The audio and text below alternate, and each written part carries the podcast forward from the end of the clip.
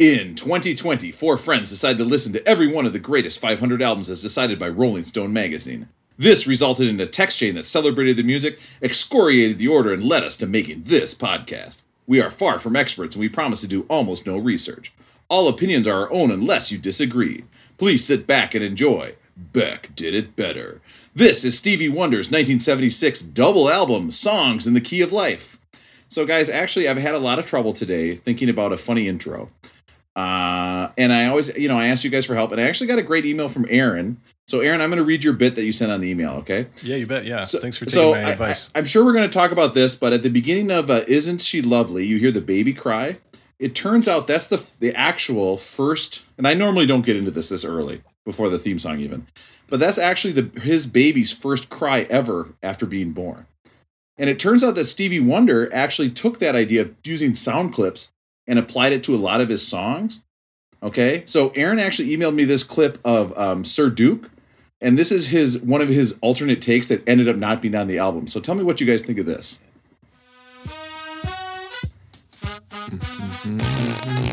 Oh, Aaron. Oh, Aaron. What is this? That's it. It's one of the alternate takes. This is really. First porn, now fart jokes. Oh, no. Is this the lowest? Is this the lowest point of our podcast? Like, yes. Oh. I haven't even got. I have no idea what's going on. I was I, planning I on got a putting it on response the. from a, a female friend of me about the Big Bopper the other day. This is going to be way worse, Rob. Just cut back the music. I think I was, I was planning on trying to do it to the beat, but it's really hard. Rob, get, get the music. when you want to hear about the greatest albums of all time. But you're just too lazy to look it up online. If you want to hear four guys who chat and then they get off track, I've got the perfect podcast for you, Jack. Beck did it better. Yeah, that song was originally called Sir Dookie. Uh, and that joke is very good. Yeah, I was going to go with I Stevie wonder what joke I should make. I was going to go with that instead, but when I got Aaron's email, I thought that was so good that I did that. I just I was so excited that, about the pun that I made. yeah, it's it's very very good. my- That's just the kind of joke. joke. My second that's- joke. I'm getting this podcast thing down. That's definitely kind of joke that Aaron sends in all the time. Uh, guys, you know my four co-hosts make me think the song should be called "Isn't We Lovely." Oh, Uh, and let me introduce you to my four co-hosts right now. This is Beck did it better. Uh, we got Matt in Minnesota. Matt, how are you doing? doing good, Rob. Doing good. Thanks for having me. yeah, no problem. Uh, I don't think you understand how this works. I'm not. Re- but anyway, Russ in Minneapolis, how are you doing? Rob, I've been smoking cigarettes and writing something nasty on the wall. I'm a nasty boy. Send me to the principal's office you down the nasty hall. boy. Uh, and Aaron out in Oaktown, how are you doing, Aaron? I'm great. The Athletics of Oakland extended their season today. I was very happy to enjoy that game this afternoon. I know it's a music podcast, but I was watching some sports today. I honestly, I watched one Twins game, and it was one of the most boring things I've ever watched in my life. I was like, oh, it's so. I just can't handle it, guys. I'm too like, I'm too dumb. My my attention span is too short. These were all homers. The A's, they're- the A's are playing in Dodger Stadium during the day. Everything's a home run. It's amazing. Everything, everything in the oh, air is a home run. Oh, just. I almost, I'm almost going to sleep just listening to that. So uh, let's. Well, you know what? Why mess around? Listen, I, I as much as I would love this, we I figured we did Joni Mitchell. That was a two-hour podcast. This is a double album. I'm looking at four hours for this episode. I think Oh, yeah. that's a bare minimum for this. I'm that's for that's where we're going. That would probably get you about through five innings of an Oakland A's baseball game, right? That's true, right? I do want to apologize for that opening joke. I don't think that was very funny, Aaron. Uh, all right, so See, this is Rob. Now Rob's got to keep bringing it up because he knows this wasn't good enough to make it. But if he keeps bringing it up, it has to stay in. You have too it's many callback. edits. Can't cut it out if I keep bringing it up. It's so it's brilliant. Oh God, I'm so smart. Uh, so actually, that that whole setup was very complicated. Now I'm totally discombobulated. I don't know what's going on. Uh, let's get it right into our uh, let's get it right into our rolling going. Matt, rolling going. How's it going with you? Uh, going well. Uh, you know, to continue to look at this list here, and Oh no. we're getting little little early into it. But I mean, two two quick notes for this week. Oh, Matt's still mad about the list. I'm not actually. I'm extremely happy about a couple things that here. That Not sure why this is at 489 and not 488. Yeah, there was two albums that What about Garth Brooks? uh, were kind of like the the the known albums from a couple of artists, and then they had a second album that was on the list that was farther down the list before. Well, the second albums have jumped over the original albums. And so the first one being uh, U2. Joshua Tree was originally number 27 on the 2012 What list. on earth jumped Joshua Tree? That is a solid banger of an album. The first three Well- songs on that are some of the top three songs of all time. Yeah, if you were born in like 1972. All right, all right, all right. Grumpy Matt is back again. We love it. Oh, I don't know. So, but Achtung Baby uh, from 1991. what what kind of tongue? Achtung. Is that the one that has numb on it? No, that doesn't have numb on I- it, does It's it? got Wild Horses on it. That's what I, you know, I think it's their best song. But uh, extremely happy that Joshua Tree fell, and I think this album is better by U2. So was happy that help that happened.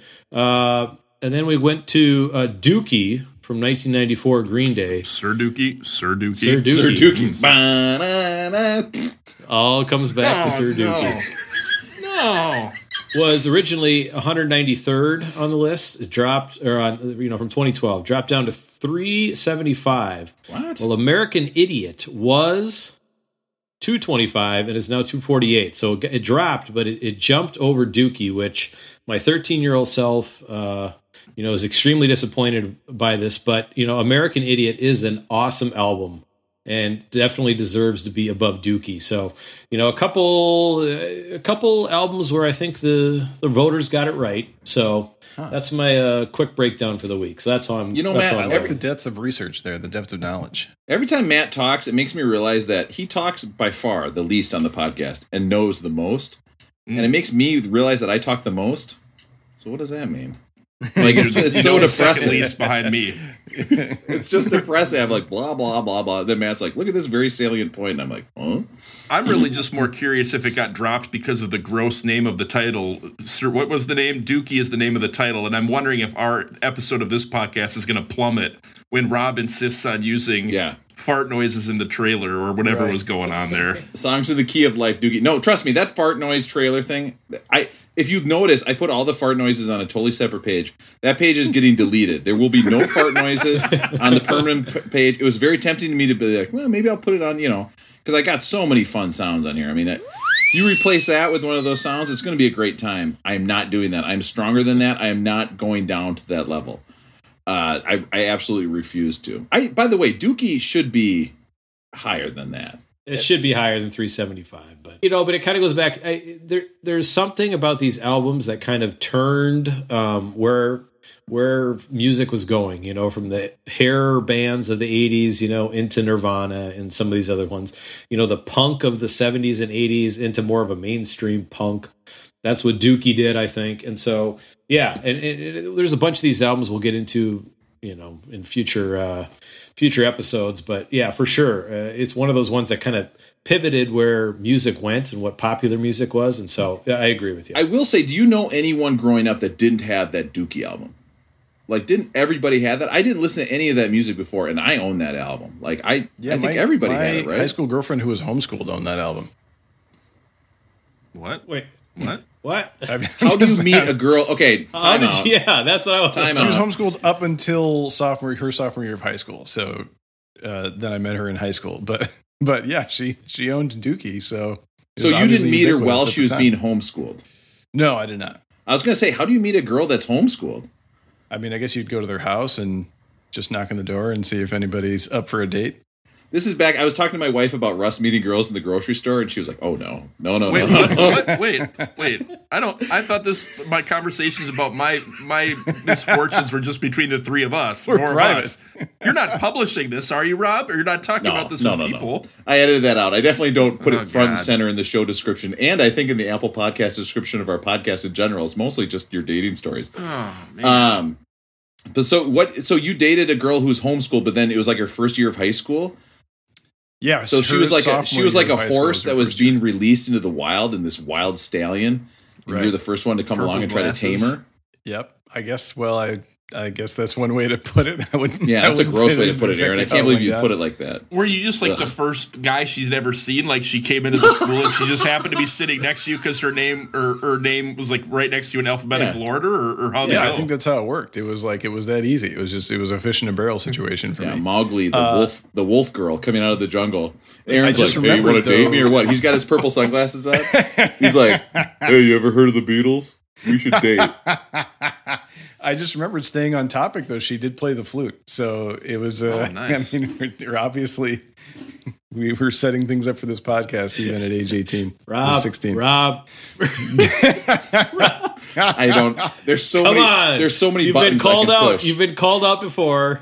there's there's so she many. played the flute. What's going on? Rob, there's a joke there. She played the skin flute. All right, so No. And that was for Kristen in Minneapolis. Oh. All right, so Okay, off to a good start. Cara, I'm sorry. That joke was wildly inappropriate. uh, Russ, rolling, going. How's it going?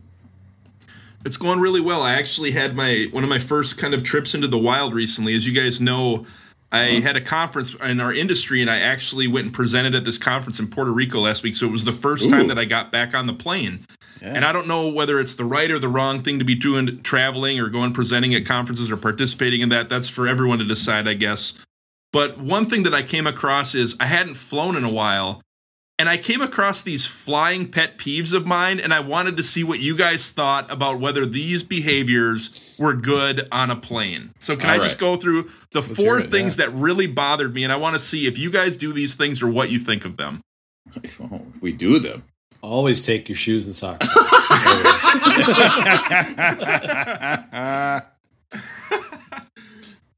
Can I have the whole can of the soda, please? Come on, please, please, please, please, please, please, please, please, please. hey, dolls. All right. I have a Just the bomb. worst. number number four on my, my list. This is not a, an an official list, so there's no no clip needed. But the first one that really bothers me is people who somehow maneuver too far back in the plane while you're while you're loading up, Mm-hmm. and then they have to walk back against the grain and try to to get by all the people that are trying to get back to their seats. Yep. What do you guys think of those people when they're they've decided to go to the bathroom or something while you're loading and they've got to walk back against the grain during loading the plane? Airplane salmon. That's what I call those people. That one's a minute. That one's. I, I.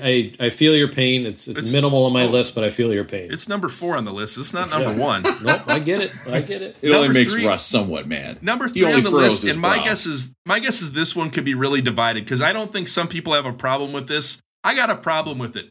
Seat reclining. Your thoughts? If Never you do it. recline your seat, you are a monster. You should be oh, arrested and taken off the plane immediately.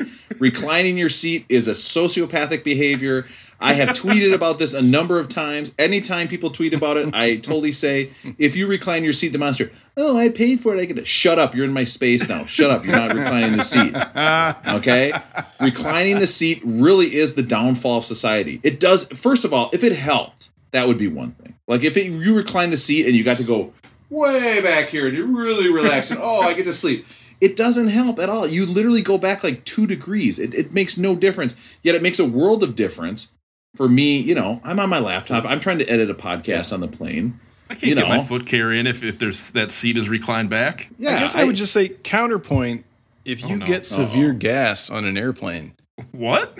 that two inches what? that you can recline can save your entire 10 foot radius from all of the gas you might release. Like if you just have a little bit of relief, you don't know what that person in front of you is actually go, got going on in their guts. So I, I mean, That's maybe they're trying to save you. This happened. I get gas on planes. I mean, I don't know. Left field take I don't oh, think that's left field. yeah, it is. So You think? Oh, Oh no! No, no more fart That's what I was sounds. trying to tell no you. More farts, no more fart sounds. This album No is more. so. This album is so important. This cannot be the fart sound podcast. This cannot you know be what? the fart I'm going to sound delete podcast. that. I'm going to delete that whole section. Don't worry. I'm done with it. That was It was Matt. That was I Matt. Matt was pointing at my up. computer. I had to do something about it. All right, my number two, my number two pet peeve, and this could be this could be controversial. Yes. Emotional support dogs that are wearing Oh. diapers on the plane. Your thoughts? can I? Can I tell a story? Go Was for it, cute- Matt. Was it a cute us about dog? I I was sitting. I, I always sit in the aisle. I travel fairly often for work. Always sit in the aisle so I can get up and move around if need be, and not disturb the other two people by going across. Okay, so I'm I'm flying. I think I'm flying to Charlotte, something like that, and the nobody nobody's next to me. I'm on the aisle. I got the middle and the the other, against the the windows open, and I'm thinking, yes, they're two seconds from shutting the door. Yes, here we go. Shut the door. Oh nope, a, a lady walks in, and she's got a dog. Matt's in the back. Okay. Boo. Yeah. luckily, I get to fly pretty close to the front. So Oh, Oh, good what a flag. Oh, oh, oh, for me. we're gonna have, Good that's going to be another call next week. And so the dog walks in, and the dog it, it doesn't, you know, she's just carrying the dog basically, and it doesn't have any emotional support. Like it's got like a red vest normally or something. It basically has a handle on its collar that says "support dog," like that was made Yeah. by the person's grandma. That you can buy on Amazon for like three bucks. Yeah. So the lady, the lady sits uh, against the window. The middle seat's open. All right. Ten minutes into the flight, she decides that she's going to lay down, take a nap. Right. Her dog's going to lay down in the in the middle of the on the uh, on the ground. She's going to kick her feet up right next to me, and she's going to take a nap. Okay. And I'm like, all right, Yes. this is great. So did you take out your phone and take pictures of her feet? Wait, what? Why are you guys looking at me like that? Is that out loud? She just wakes up and she's you're next to her, just going through just hundreds of pictures of her feet on your phone, and you're like highlighting them and like zooming in and out. This that is would my teach her favorite the greatest right lesson. here. This is my favorite. and so, ten minutes in, she's sleeping. The dog is just moving all around. She's like, "Sit down, sit down." You know. Five minutes after that, the dog shits everywhere, oh, right onto the floor, and she's sleeping, oh. right, and she doesn't know it. And so then everybody is looking around and they're looking back at me They're looking at and they're like looking forward, and I'm like, They're like, who's that? Who's that guy that went Sir Dookie in Yeah. twelve A? Matt's fully reclined because he's like, oh, I got so much gas, but when I fully Yeah. recline, it feels so good. you know so I'm, I'm like oh my goodness you know and i had no idea at first i thought the dog just farted but then you know she kind of looks up and oh you know you hear her say oh and she's frantically trying to clean things up i get up and i go to the back of the plane and the stewardesses are nice enough stewardess flight attendants i don't know what you call them i sit back you know in one of their jump seats they let me i tell them what's going on Okay, so they're and I'm like, no, she's got to clean that up, and then I'll go back up. And they're like, no, we get it, sounds good. So she cleans it up. Go back up ten minutes later. She, I'm really sorry. I, I mean, hey, you know, bad day. I get it, no problem. Ten minutes later, the exact same scene happens again. The exact same thing happens. You should have reclined that middle chair for that dog. they yeah i got up and i walked i grabbed my stuff i walked to the back they found me a seat in the back i had to sit in the middle in the back but it was fine you know and Oh no! Big baller, big baller. Got to sit in the middle in the back. What the hell, big balling? i am not a fan of quote unquote service dogs on planes it doesn't end well hardly ever You know, if mm-hmm. someone needs the dog, I'm not judging that. You know, if if, Right. if, if some people need it, I, I completely understand. Nobody that, needs a dog on a plane. but I- Shut up but about I- that. I did Get see out of here. this. There was a lady that had this little Chihuahua that she brought on the plane with her, and it had the little diaper on. But the dog was freaking out. Like there was that dog was giving no emotional support. That dog needed emotional support. so it's not an emotional support dog then Yeah. that's how you know That's right the there part of the collar that was folded under that says needs emotional support. You flick it out, you're like, oh no. Um, and then once, I'll just tell you one other flying story. Once I was carrying a baby, he was my baby. Uh, but I came and I had a middle seat between two guys that were also my size. Oh, no. And I'm holding like this six month old baby, and the guys look at me and I look at them and I go, Hi, I'm your worst nightmare. So the last, the, my last pet peeve, and I got to see what you guys think of this one. This was the one that really sets me off. Is when you're getting off the plane and there are people that are sitting in the back of the plane that decide they need to get up, grab their stuff, and rush to the front. yes. Now I understand, like if they need to oh, make a connection, you kind of d- do what you have to do. But I don't think everyone who does this is needing to make a connection. I just think they realize that the the squeaky wheel gets the grease or whatever. And if if I just go for it, this is how I'm going to make my life easier. What do you guys think of the people who dart to the front when you're exiting? savages absolute savages. If if they're nice enough and they're like hey i really got to get to you know mm-hmm. all right i'll understand. But then you've got the people who are three rows back of you who want to just get a couple rows up yeah. you know or something like they're just pushing. So again I fly pretty close to the front of the plane, guys. So I don't mind. I don't mind sitting there with my I got my gold out. card and I got to go sit in the Delta Club on my layover here. sharpen sharpen those elbows and just stand there and piss them the hell off and it's great and they're just up on your back right and you just you start inching back a little bit just get a little bit farther back just to piss them off you know oh here you know, you know they, and then you and then the best thing is is you let everybody else go You know, like somebody who's got to get it. You just, they, you know, it's going to take them four minutes to get their bag out. Oh no, go ahead, ma'am. Here, can I grab that for you? And you know, they just want to go. Sons of bitches. That's what I say. I cannot figure Matt out. Sometimes he is so relaxed and just like let bygones be bygones. Let, and then sometimes this angry Matt comes out and he's like, "Fuck everyone." And I'm like, "Yes, this is what I want. This is what I love." If we had access to his spreadsheet, obviously we know now that people who run up from the back of the plane Yeah. are on his spreadsheet. Well, there's like- to get rid of. there's like there's like social contracts in the world, right?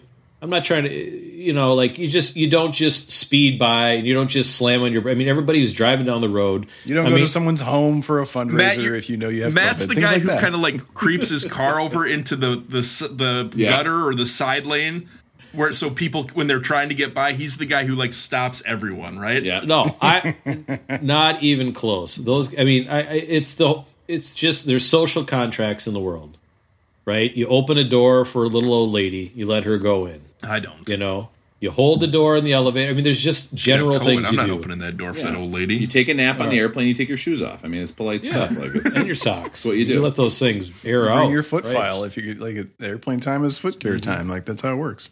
when we're not doing a double album, I will tell you about how I've gotten addicted to the Delta Sky Club. I cannot go to the airport anymore without getting the Delta Sky Club. I go in there, I get all my free drinks, I get all my free soups. You want to talk about gas on a plane? Try loading up on five bowls of cheesy tortilla soup. This is what I'm talking right. about. You need to recline when that happens. But yes, you're right. It is a double album night, and this album is very important. So we got to get to it. Do not tempt me to play that noise again. Keep moving, Rob. Uh, so uh, let's go, Aaron. Rolling going. How's it going? Uh, it's really going great. I had a really good food day today. I went out. My lady and I went out for tacos for lunch, and then we had hot dog night for dinner here at home. Hot and it dog was a, night. just a beautiful day. What does hot dog night consist of? Is there like toppings, or what is? Is it just regular hot dogs? What, what's hot dog night? I probably shouldn't have brought it up because I wish you hadn't asked, but uh, you're gonna wish you hadn't asked too. Uh, Oh, no. Yeah, I was excited because one of the toppings was my very sex own sweet pepper relish that I made myself with some uh, roasted Jimmy Nardello peppers and You didn't some. buy it. You didn't go buy it at a store. Yeah. I didn't buy it at a store. I made it myself because I Oh. had we had some Jimmy Nardello peppers from our CSA and I roasted them, and then I You- minced them up with some uh, basil from the backyard and some salt and What did you oil. use to cut those? The Jimmy Nards, I just used the regular old kitchen knife. There's no special Oh, okay. technique to that one. They're pretty straightforward. Even Aaron's hot dog night is way excite more exciting than my hot dog night. You can just mow hot dogs, can't you? They're the perfect shape. They fit right in your mouth. Like you barely need to chew them. You're just like, this might choke me to death. I don't care. Down the Yeah, windpipe it goes. straight down the gullet, man. Aaron, you have a Delicious. job, right? Like I don't mean to pry or whatever, but you have like a job. I have a Why, job. why yeah. would Aaron, uh, hold on? Why would why would Aaron preparing hot dogs prevent him from having a job here? It's it- it's not like he spent eight hours. He went and got tacos for lunch, Yeah. and then he prepared his own relish and made hot dogs. Oh, like- so I will clarify. He's I not. made He's the not like he's not. He's not curing cancer or solving world hunger here. I am he's, definitely not. He's like No, cutting up. He's anything that cutting up condiments. Aaron, Aaron didn't Yeah. tell us he does work at a hot dog cart. That's where he works. So he's like, finally, he's like, I should try one of these. I mean, I remember Aaron a while back telling us he didn't want to hear about his coworkers' feelings, and if I was a hot dog hot dog cart guy with other hot dog cart guys, I wouldn't want to hear about their feelings. I get so hot when all the when all the hot water boils up and makes me sweat. Like I wouldn't want to hear that either. So I get that, Aaron. Got mustard on my apron again. Sometimes I think I should be selling pretzels instead of hot dogs. and I went out for lunch today. So that was like the relish cone man. making was my outing yesterday, and then tacos is my outing today. I can tell you, I got one street hot dog in New York one time. And I was like, oh, it's a New York thing. Get a hot dog. It was so gross. It was like gray when it came out. And I was like, Oh yeah, the dirty water. and I dog. ate it, but I wasn't happy about it. You needed to lean back in your chair after that. On the subway, no, no, it doesn't matter on the subway. And You I'm not like I don't want to get too into it, but these hot dogs I got Dominance. from Creamco here in Oakland, they're the best hot dogs I've ever had in my life. They're really good, so I'm also excited Cream about that. Co. hot dog. Cream Co Yeah. hot dogs. Are you sure that that's not? That sounds made up to me. That sounds like a No, prank I'm hot telling dog. Creamco is really like if we could get them to sponsor us, I would happily do some uh, ads Oh for Creamco. If we got sponsored that by a means, hot you, dog that place, means you would have to tell people about the podcast, which I don't know if any of us are really ready to do at this point. And and after the intro for this podcast, I'm pretty sure I'm not going to be doing it this week either. you guys are tempting me again to push the button. I'm not going to do it. I'm too strong. Rob, how's it rolling going with you? How's it rolling going with Rob? we had a sleepover birthday party this weekend. And it is the greatest mistake I've ever made in my life. Uh, wow. I never, Let's hear it. I never have regretted anything more. It was, it was only four girls, aged ten, over for a sleepover. But the problem is not the sleepover. The sleepover was fine. I'm a teacher. I can handle kids. I put on the disco light. I put on the video games. We gave them shakes. We watched a movie. They were your daughter's friends, right? Yeah, they were not just random kids off the street. They Okay. were they were my daughter's friends. They were over, and basically, I kind of woke up at like I, I went to bed at ten, told them to go to bed. Woke up at eleven, told them to go to bed. Woke up at twelve, told them to go to bed, and finally by two they were just asleep. The problem is the next day. They are like gremlins. They were like they were like like little Mogwais that you have given water to, and the next day you wake up and it's just gremlins like putting their head in the blender and turning the, Doesn't- turning it on. doesn't a That's my whole end- family. Doesn't a sleepover end like at 9 a.m. though? They Yeah. wake up and you send them home. Yeah. You shouldn't have to deal No. with any consequences. No, it's right? true. We sent them home at 10. It was the greatest party because they came at 6, they left at 10, but everyone is so tired and so pissed off that you're just angry. The girls are upset because they were up too late, they didn't get enough sleep. My wife's upset because I don't know why. She got tons of sleep. I don't know. She told me to go out there. I'm She's pretty like, sure. She- I'm pretty sure. I, we heard the intro to this podcast. I'm I think pretty sure I upset know about the why she's upset. right? I think- like she's think- like at any point, Matt and Aaron and I could quit the podcast. She's made a life commitment here. I get it. Listen, I ran Sir Dookie by her. She thought it was very funny. Uh, but I also wanted to mention that we did have a passing of a music great. Uh, uh, Eddie Van Halen passed away the other day, and I figured we should probably talk about him. The problem is, right, is that I just am like, I understand that he's a great guitar player. I just was never a big fan of Van Halen, so everybody was going crazy about like, oh, Van Halen died, and and I was just like, yeah, that's that's a big bummer, but it's like, it's not going to rock my world. Like, there's a lot of musicians where I'd care a lot more if it happened. I will say though, Eddie Van Halen always impressed me because I thought he was the one guitar player who didn't seem to copy anyone else's style. Like Eric Clapton, Jimmy Page, I thought all those guys were kind of just a different kind of blues guitar player, you know? Whereas Van Halen seemed to be like this weird, like, he was almost taking orchestral music and speeding it way up and doing all these different things. And He uh, claimed he didn't listen to music, right? I mean, I, I think I think you're onto something, Rob, because his thing was he was like, I don't listen to other music. Like he, I don't know if this was true or not, but he he claimed to just basically never listen to other guitarists. So if that's You're really saying I true, could be one of the greatest guitar players ever because I don't listen. I d- didn't Yeah. know shit about music either. right, you could just pick one up and just start playing. So I wanted to talk just real quick about uh, Van Halen. I have a couple clips here of his guitar solos, and I wanted to just real quick. He did do this solo. My favorite work of his is the guitar solo in Michael Jackson's "Beat It." Did Did you guys know he played this beforehand, or did you just realize this when he died and it was like kind of in all the articles? I I knew it beforehand, and that's the other thing is I don't think we need to talk about this too much because I think a lot of Yep. people are probably doing better things than what we're going to do. Mm-hmm. I did know that he did this beforehand, but I didn't realize that he only did this in two takes and he like listened to it real quick. Now he did say what the interesting part of the solo is is the chords behind it, and let me play this for you.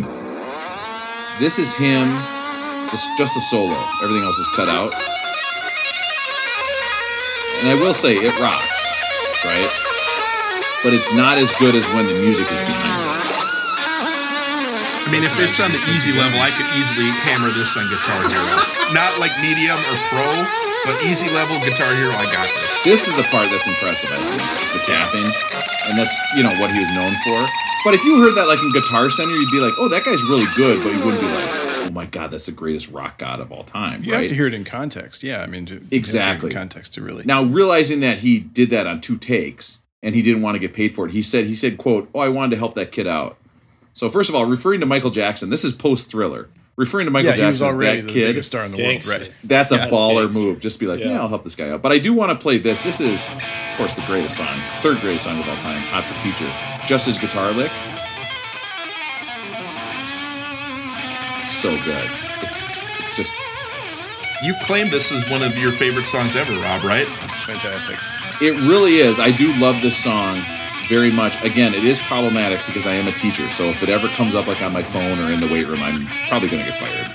Did you guys know that Beck was actually part of a cover of the song Hot for Teacher? He he joined forces with a kind of a jazz duo called The Bird and the Bee. And they did a cover of Hot for Teacher. Rob, if you go to like 230 or so of The Bird and the Bee Hot for Teacher, and you guys might like this. Let it roll for a minute. Is that Beck singing? No, hold on.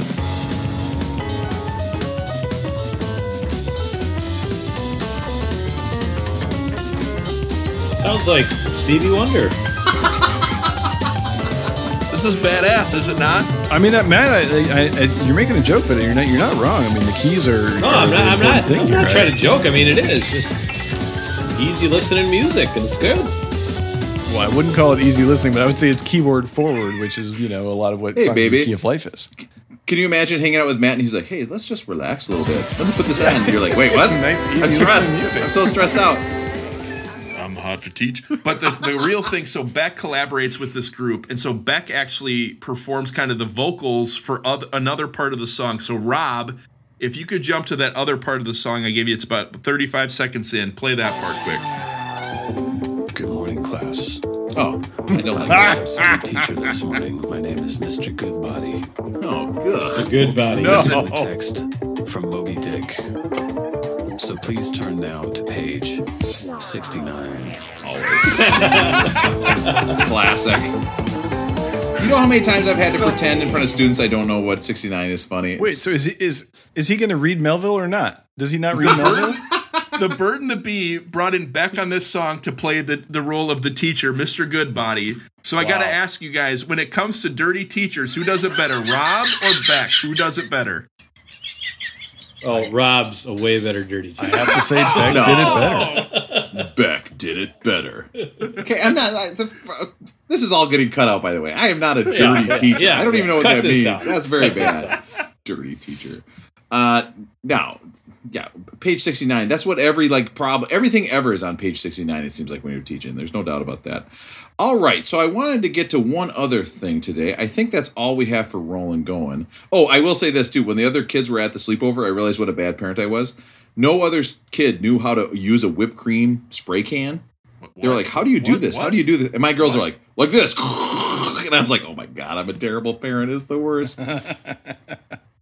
I just I, I- one one more call out. It's a really famous musician's birthday today. Uh, very influential. 90s, 2000s. Thom Yorke from Radiohead. It's his 52nd birthday today, so I just want to make sure we say happy birthday to Thom Yorke. I'm just gonna I actually, and uh, go that's- that's actually as great. much as I can. That's great to think about because uh, I think that there might not be a, a Kid A without this album that we're going to talk about. Can you imagine what singing "Happy Birthday" to Thom Yorke would sound like? Happy birthday! I'm gonna deal with this once in the next 12 years. Can we not have to do it twice? Can we just move on? so good.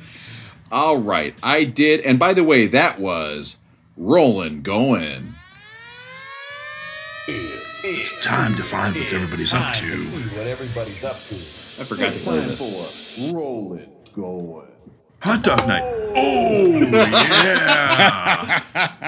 Can you imagine the look on his wife's face when he's like, "Sweetie, it's hot dog night"? She's like, "Oh, great, that sounds great. Wow." I love Which- it. I love that Aaron has like nights. He's got like fun things for. He, he turns like a, a basic thing and he turns it into an event. I love it. So you didn't work all day and you had tacos for lunch, and now you've made me hot dogs. Like I would be, be so I'd be so mad.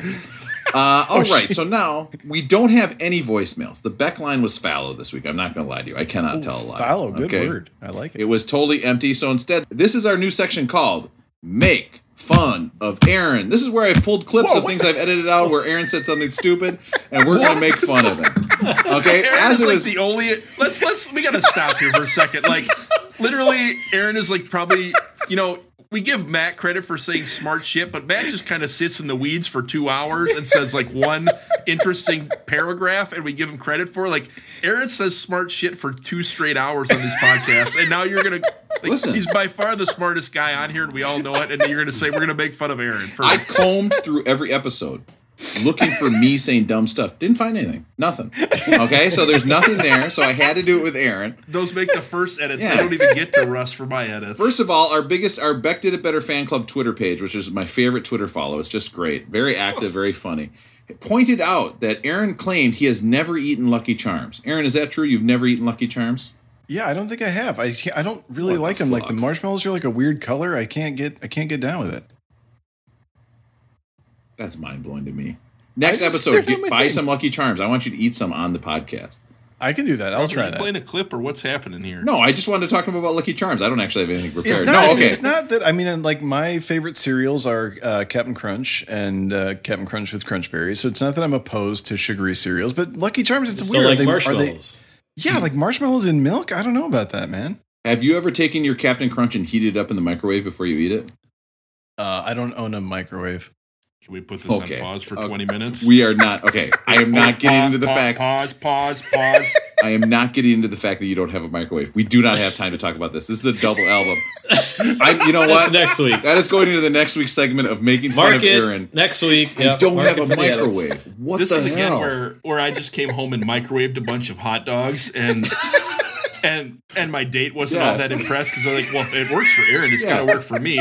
So like, hey, we're gonna do a hot dog night. You should come over here. And then I just microwave like these Johnsonville pre-cooked brats.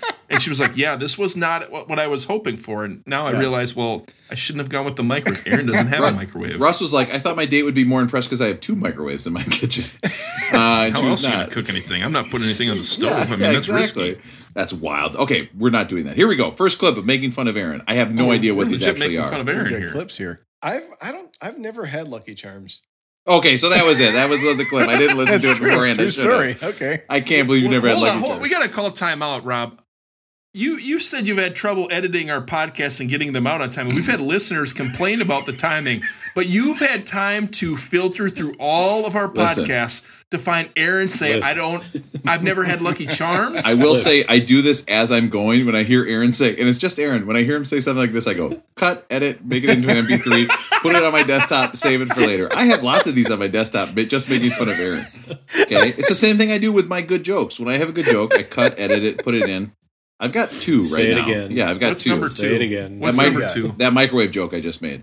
Uh, all right. So, and I said that so I don't edit it out later. Uh, next clip for making fun of Aaron. What do you think is the greatest song ever about being happy? And is this one of them? So I came Is up with a list. Birthday? Okay, so Aaron said the greatest song about being happy is Happy Birthday. This, I gotta be honest. This is disease, Rob. The fact that you're doing this is so wildly unfair. Like, Look how hard you're laughing. I, I say, I say probably. Take a breath, Rob. Take a breath. I say fifty to hundred stupid things on every podcast where I've got Oh, to don't send Rob spit that out. Don't and say out. and say So please take this out. And you're literally finding like one minute thing where Aaron, the Happy smartest guy in our podcast, Happy birthday is a reasonable answer No, to it's that not. question. A song about being happy? Shut up. I'm going to clip that what you just said there. We're going to play that next week along with I Don't Own a this is Microwave. wrong. I don't like what's happening here. No, this is what's happening. Listen, you don't like it. Get people to call the Beck line. This is what we're going to do every time people don't I call the Beck I line. don't- I don't there's no advertise this backline call. podcast. Rob, I appreciate you listening. Can you imagine that Aaron's like, I'm feeling really down. What music can I listen to that'll cheer me up? oh, I know. Happy birthday to you. He's like, this does make me happy. Aaron. Although I will say, when people are birthday. when people are singing happy birthday, it does make you happy. Like you, the saddest thing ever would be if somebody was crying while everyone else was singing happy birthday to See, them. don't like think that's about the it too saddest long. scene You're going to come around Nobody to my ever side. sings in tune. Nobody ever sings. Matt's got happy Nobody birthday starts, nobody of ends. Hates. Somebody's loud who can't sing. those candles won't go quiet. out. Those Yeah. candles keep they keep turning up, and everyone thinks it's funny. They got they got these Just tricky blow out candles. the candles. Let's move this along. Nobody is nobody's at your party that you set up for yourself. All right, so let's start talking about songs. I didn't get key. candles for my wife for her birthday because I'm just My incapable God. of doing that. Oh my god. That never. That one never goes right. away. Was that was that a happy birthday? That's Rob? not Was fair. That a That happy. Russ was giving me the wrap it up sign, and then he dropped a bomb joke on me right at the end. You better look out, Russ. I think I Scorched know what next week's segment's going to be. Except I do want to explore Aaron not having a microwave. I know he lives in a small house. We don't have time. We have to move on. Okay. I don't want to be around those radioactive waves. Twitter. no, they're they're not. They're actually less powerful than. Okay, I don't have time to get into microwaves. Okay, it's. Oh, Hey, hey, you had time to get into Sir Dookie drop or whatever that was at the beginning. You have time to get into radioactive waves. fart drops. I had to practice page. that while the person was here cutting her hair. I had to go into a different room and close the door and pray nobody heard me. If they heard me playing Sir Duke with fart drops in the noise, because I just said, "Oh, I have a podcast." He's like, "What's about?" And I'm like, "All right." So here's the deal. Let's talk very quickly. This is our fourth album on the list. Um, anybody have any experience with Stevie Wonder? Beside, I, I really had none growing up. at all, Matt? How about you? Uh, not not hardly any. I mean, you, you hear his songs. I distinctly remember hearing his songs on like KS ninety five in the Twin Cities here, and you know they're always on. They're they're extremely popular songs, and they're always on the radio and stuff like that. But never got into the albums. Um, you know, later in life, kind of got into some of his earlier stuff or a lot of samples. I mean, there's a ton of samples. Oh, samples. tons. I was blown away by that. you know, to to kind of just go back to oh, that's Stevie's work. Okay, you know, stuff like that. So, uh, but other than that, not a lot of experience with this album. Uh, Russell, any experience with uh, songs in the key of life for Stevie Wonder? Uh, I don't have any experience with any of these albums, but I thank you for being nice and asking me anyways, Rob. the, the one thing I will say is is when I listen to this, other than the Beatles albums we've listened to, a lot of the albums didn't have a lot of commercial hits. This was the first one where I was like, oh, I know that song, I know that song, I know that song. So for me, I don't really have a lot of experience with Stevie Wonder, but I would say when I listened to it the first time, the second time, the third time, there were a lot more songs that I recognized than I was expecting to recognize. So, but that again, yeah, I don't know anything about any of these albums. All right, moving on. Let's put the album. No, I'm kidding, Rosie. What what experience do you have with Stevie Wonder? I know you're busting at the seams to talk about this. Ah, I've been I've been rehearsing this all day, and I'm going to flub it anyway. Um, I would say my experience with Stevie Wonder would have been on the uh, Motown compilations that I've mentioned on previous podcasts. Uh, so Motown Greatest Hits stuff. So as a kid, I knew things like Fingertips Part Two, Signed, Sealed, and Delivered, um, Ma Cherie Amour, you know his his hits from when he was younger. Uh, and then, yeah, same same time in my early twenties when I thought I really need to get into the classics. I bought this on. I bought Songs in the Key of Life on CD. Uh, I bought Innervisions on CD. Uh, and so for a long time, I thought Innervisions was actually my favorite Stevie Wonder album, but I think I was just trying to be contrary. Uh, and then um, Naughty, naughty, when- naughty, Aaron. when uh, when Prince passed away, when Aretha passed away, for some reason, I'm just a guy who listens to music in my house in my garage, but it became really important to me to understand the greats of my time during their time. It's the same reason I watch LeBron's games. Uh, I feel Yeah. like it's important to appreciate these people while they're here. So I, I started to try Why to you get. listen to this podcast? yeah, I want to be around the greats when they're still around. So I have. Oh, spent can you time imagine? I'm going to to die, and my legacy is going to be me talking about hot dogs. Jesus. Christ. oh well, I'll so take I've it. spent more time, um, you know, trying to learn Stevie's, uh, especially this classic run of. Um, I'm going to get these wrong, not the right order, but um, Talking Book, Fulfillingness' Talking first, first finale, Music Yep. in My Mind, Innervisions, Songs in the Key of Life. So I spent a lot more time trying to understand and learn these albums. Um, so yeah, I, I know. I, I thought, but I would say I, I thought I knew Songs in the Key of Life really well. But the more I listen to it, uh, every time I listen, I hear something different. Um, and I also want to say I own this album on vinyl, but when I bought my used copy, it did not include the bonus EP.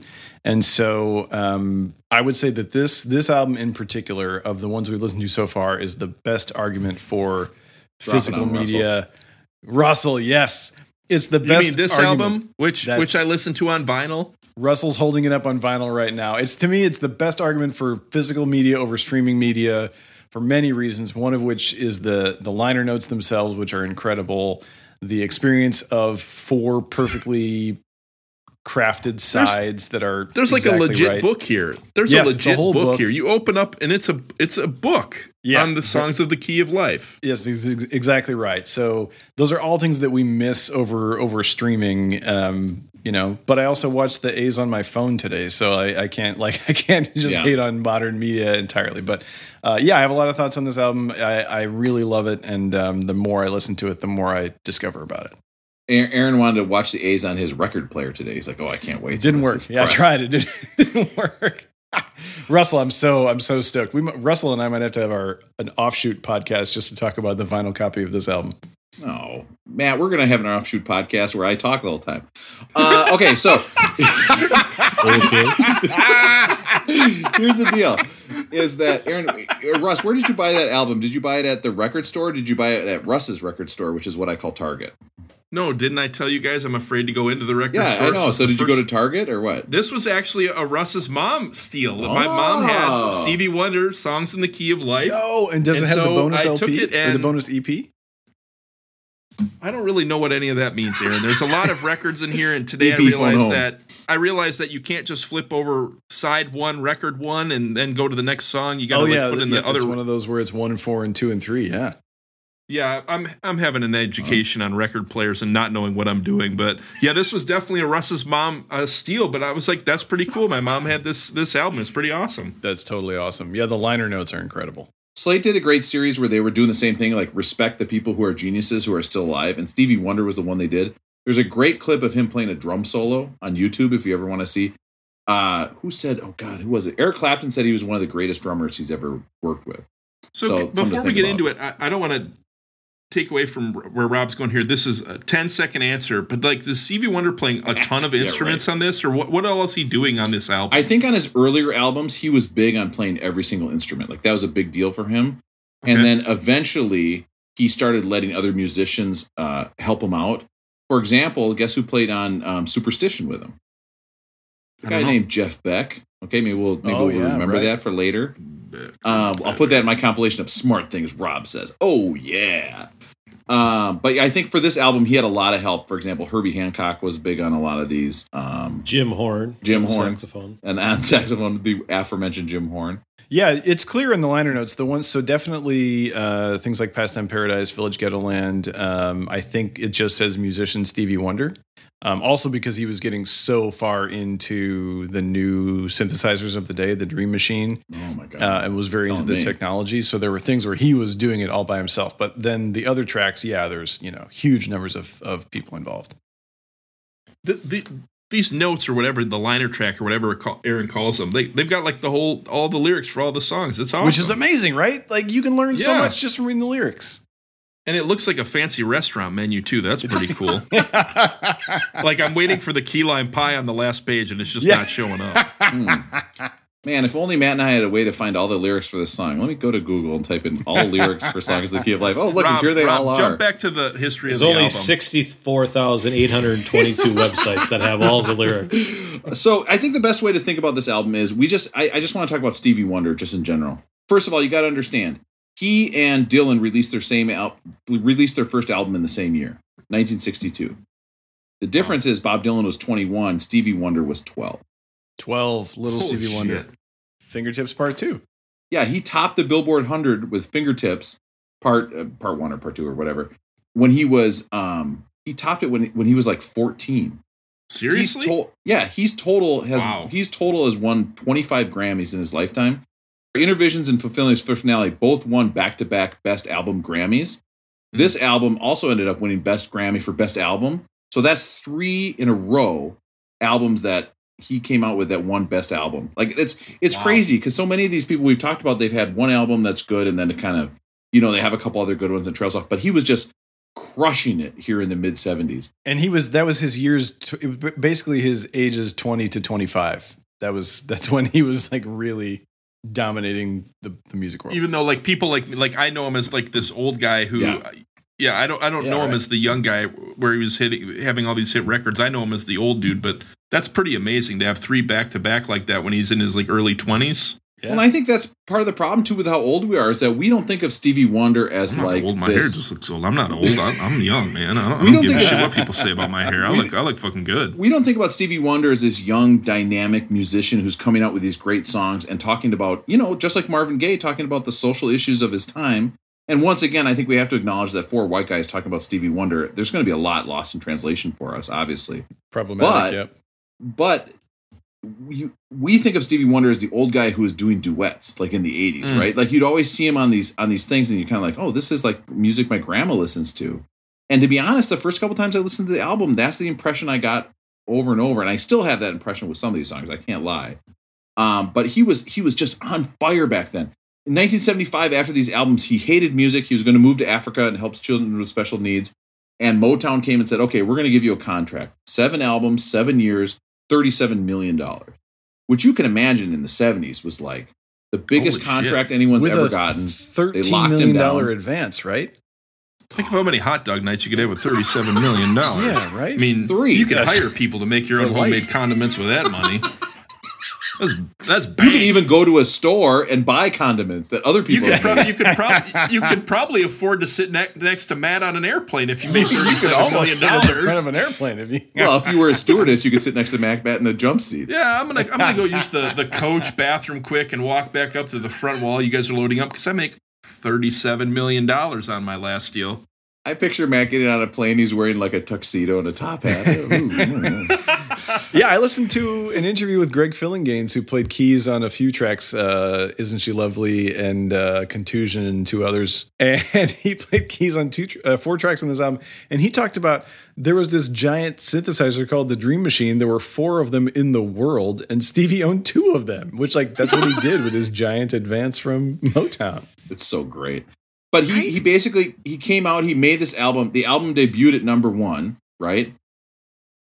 When it came out, it was the number one album. Right when it came out, that's the first time that that has happened by an American artist. Right? Because normally really? when the albums come out, they climb the charts. They don't debut as the Mm. best-selling album at the time. And so he had had a few albums before this that already hit number one, so he was already Right. very But established. but right? this is the first And week. the world was waiting for this one. The first week the album's out, it's the best-selling Mm. album in the country. Like that's like when I was like when I was waiting for Chumbawamba years ago when that came out in high school, man. I needed tub thumping at the time. Like when I was 17, I needed tub thumping. I, I hear you. That song spoke to me because I definitely knew what a cider drink was back then. and in fact, it's the third album ever to do that. Okay. Mm. The t- other two albums were written by the same guy. You want to guess who it was? Elton John. It was Elton John. And his albums, you would never guess this in a million years. The albums that did that were Captain Fantastic and the Brown Dirt Cowboy. Whoa. Uh-huh. Never heard of it. And Rock of the Westies. Both of those albums were in 75. So, So this right before. Yeah, so this is right before. I mean, things are just going nuts. This album spent 13 weeks at number one. It finally fell to Hotel California. 130 people total, Russ, to your question, worked on this album. But Stevie was absolutely obsessive about the sound, going back and reworking it over and over to the point where Motown actually made shirts that said, coming, you know, the album's coming soon. Like everybody wanted to know when this album was coming out. And it ended up getting him his third album of the year Grammy. Uh, and uh, so let's get into it. I think we it's, it's time to start talking about it Let's hear it. this first song totally sums up what I the issues I have with this album. I'm just going to say that before I start. Wow, really? What's the song? Uh, Love's, Love's in in need love of love today. Ooh, this is a killer intro, though, isn't it?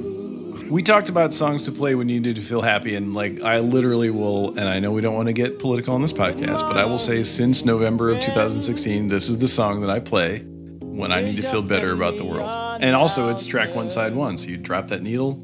This is on his mixtape. It's this and Happy Birthday, just repeated over That's and it. over and over. Just these again. two, man. That's it. I I will say the song is great. The singing, unbelievable. He, he is so talented. I mean, he's a, he's a he's a genius, right? Like that's just something we can just accept. We don't even have to talk about it. Why is this song seven minutes long? Why? Why is it seven minutes long? It would be a Yeah, I wonderful, mean, a perfect you could four say minute that about song. many of because he could do what he wants. Because it was like he could do what he wanted. too long. It's too long. I'm going to disagree with you, Rob. If you go to 450 left in the song, go 450 in. To me, this is what really jumped out to me is I heard the precursor to Michael Jackson in this song at 450. Ooh, So like it. when I hear Michael Jackson, there's a part of this song where he goes into this kind of riff. And I was like, oh, Michael Jackson took this from Stevie Wonder, but I never realized this until right now.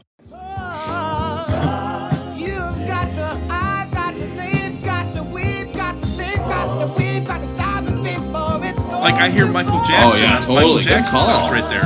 That's what you get for listening to the vinyl of this, Russell. You're really getting the warmth, like crackle, pops. You're getting it all, man. So like if if I hear a Michael Jackson song and like Michael Jackson when we were kids was was he was the king, right? Yeah. And Stevie Wonder's just a little bit before us.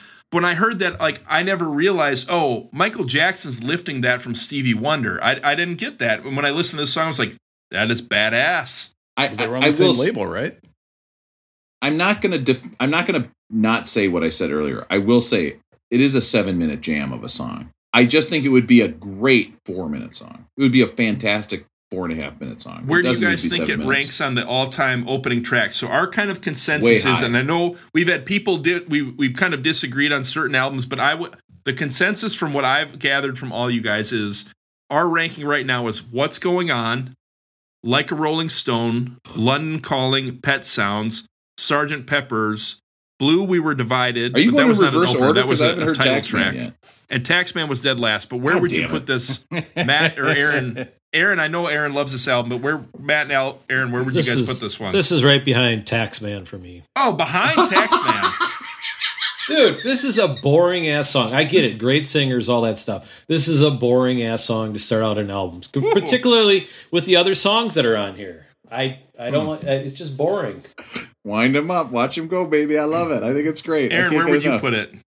I it's I can't uh I can't I mean for me it's number one because it's the one that I listen to the most. So it's the one that I personally love and would would put on. Over what's going on?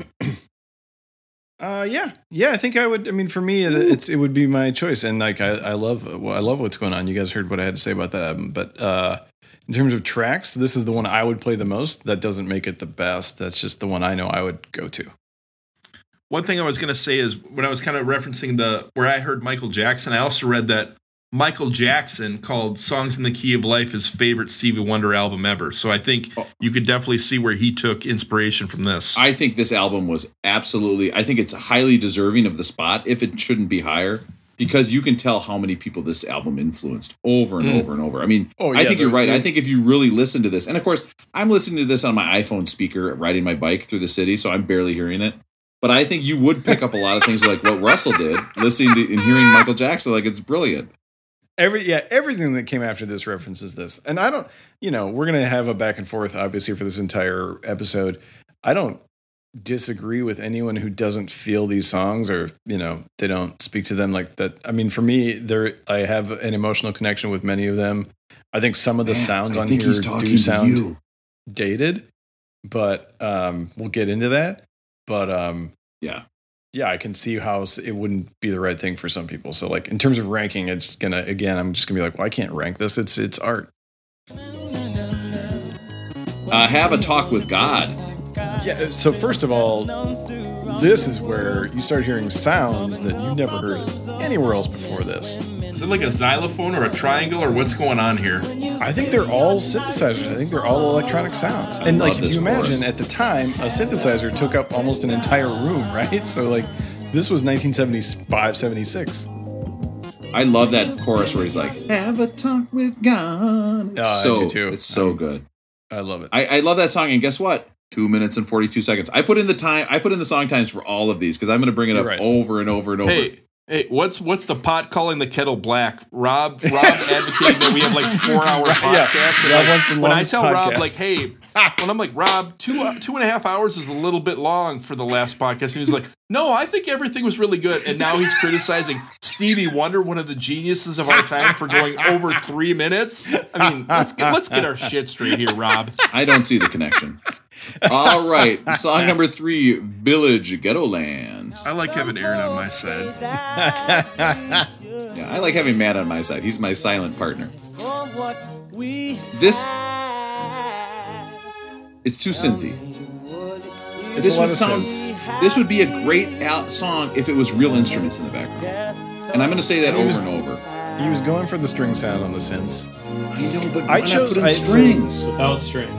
So Yeah. uh, background in the podcast, I, I requested a particular spot on this uh, uh, song to Rob. Uh, I like the this part where he says "glad for what we have" because one of the colors on this album that changes so frequently is Stevie's voice. And I'm I really love that he will go to the absolute bottom of his register where he can barely phonate, and then we'll get into I think on As or another one where we get into the this part where he does the throaty kind of thing, and uh, I just love all of the different colors in his voice, and I like that he'll go to the very edge of what he's capable of doing. Who's Nate? Well, if he's got a phone, Nate, I want to know who Nate is. I don't know. It must rank somewhere in between the elite perfect sound and Ubu, the Exactly. unique but ununique sound. That is Or what, what- what's the Russell, ranking you're again? it. Yeah, it's oops, it's oops and ubu. Oops, only one perfect sound, and ubu, oh, yeah. ugly but useful. Yeah, Guys, we should like be it. paying. We should be making people pay for this master class on music that we're putting on. but but I agree, Rob. I don't I don't love the synth sound on that one either. It, that one's a little bit dated. and there's so many of those where I think if it was real instruments, that it would sound so so so much better. Okay, so Stevie Wonder, if you're listening, take some notes, maybe rework it a little bit. I don't know. Maybe play this with a live orchestra. And we'll, If if you love Stevie's voice, you are not going to love this song. It's Contusion.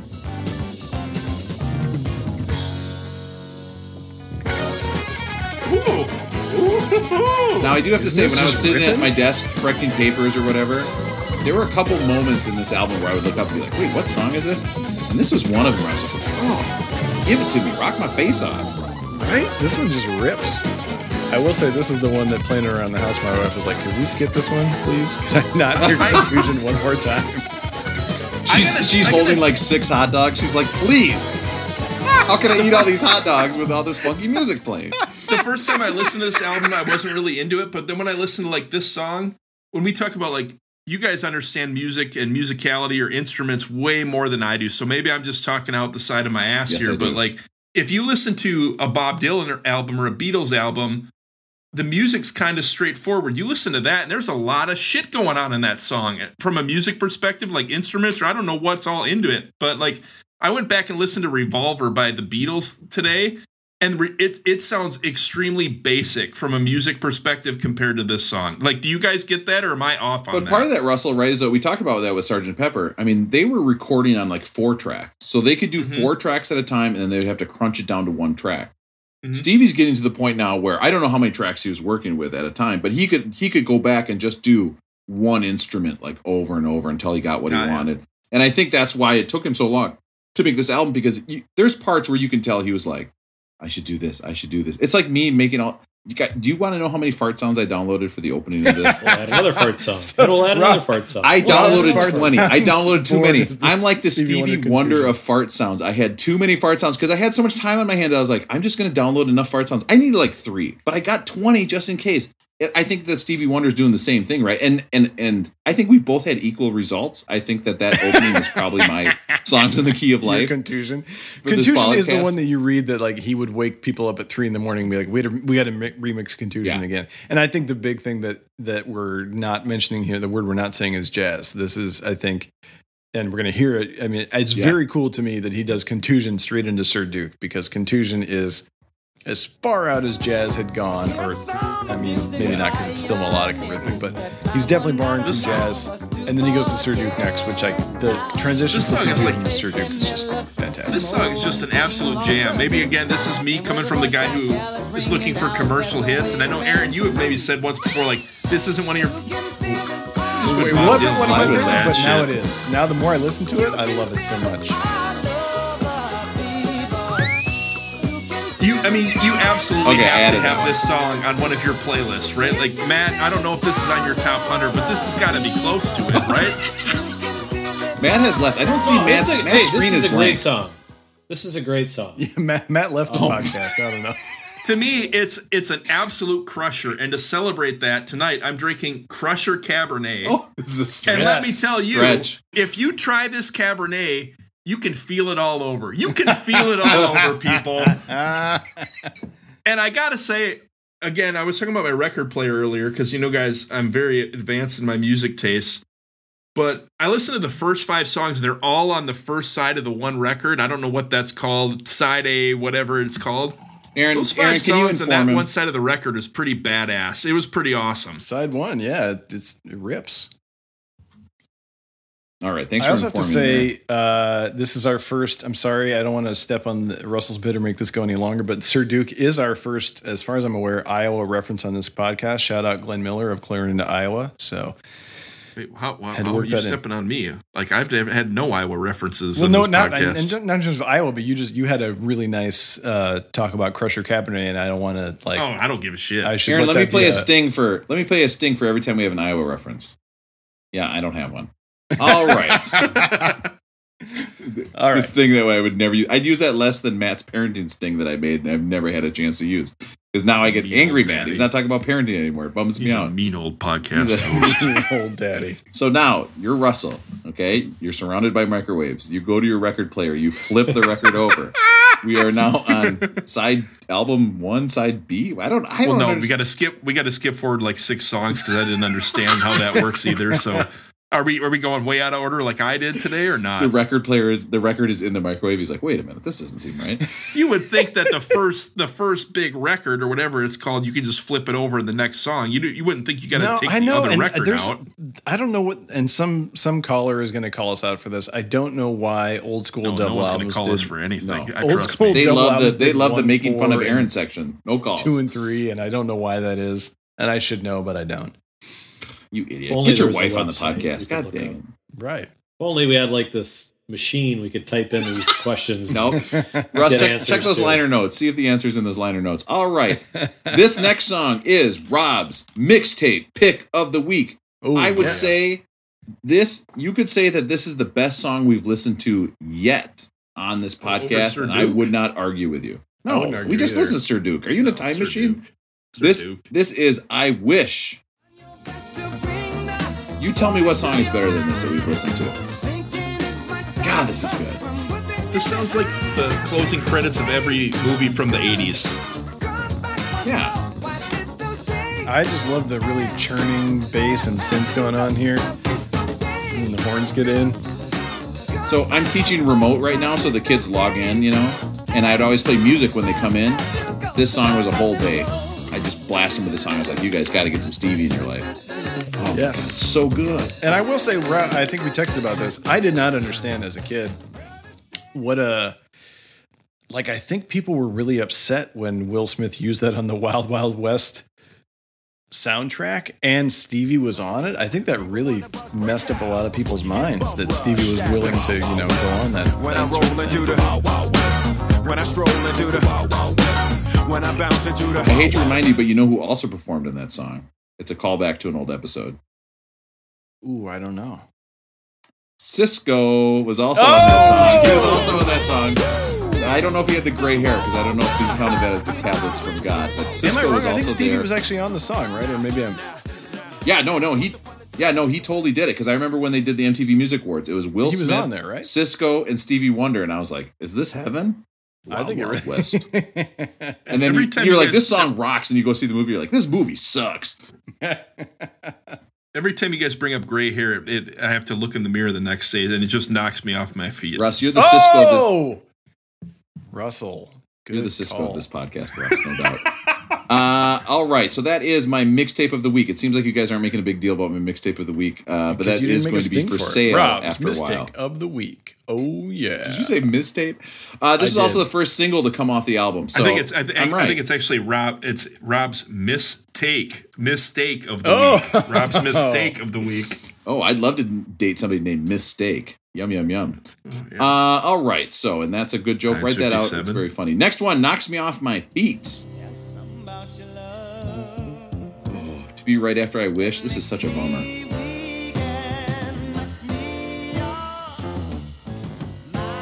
I love the double bass there though. The, the keyboard's doubling the bass. Ba-da-doop, ba-da-doop. And I think this is such a clever line coming up here.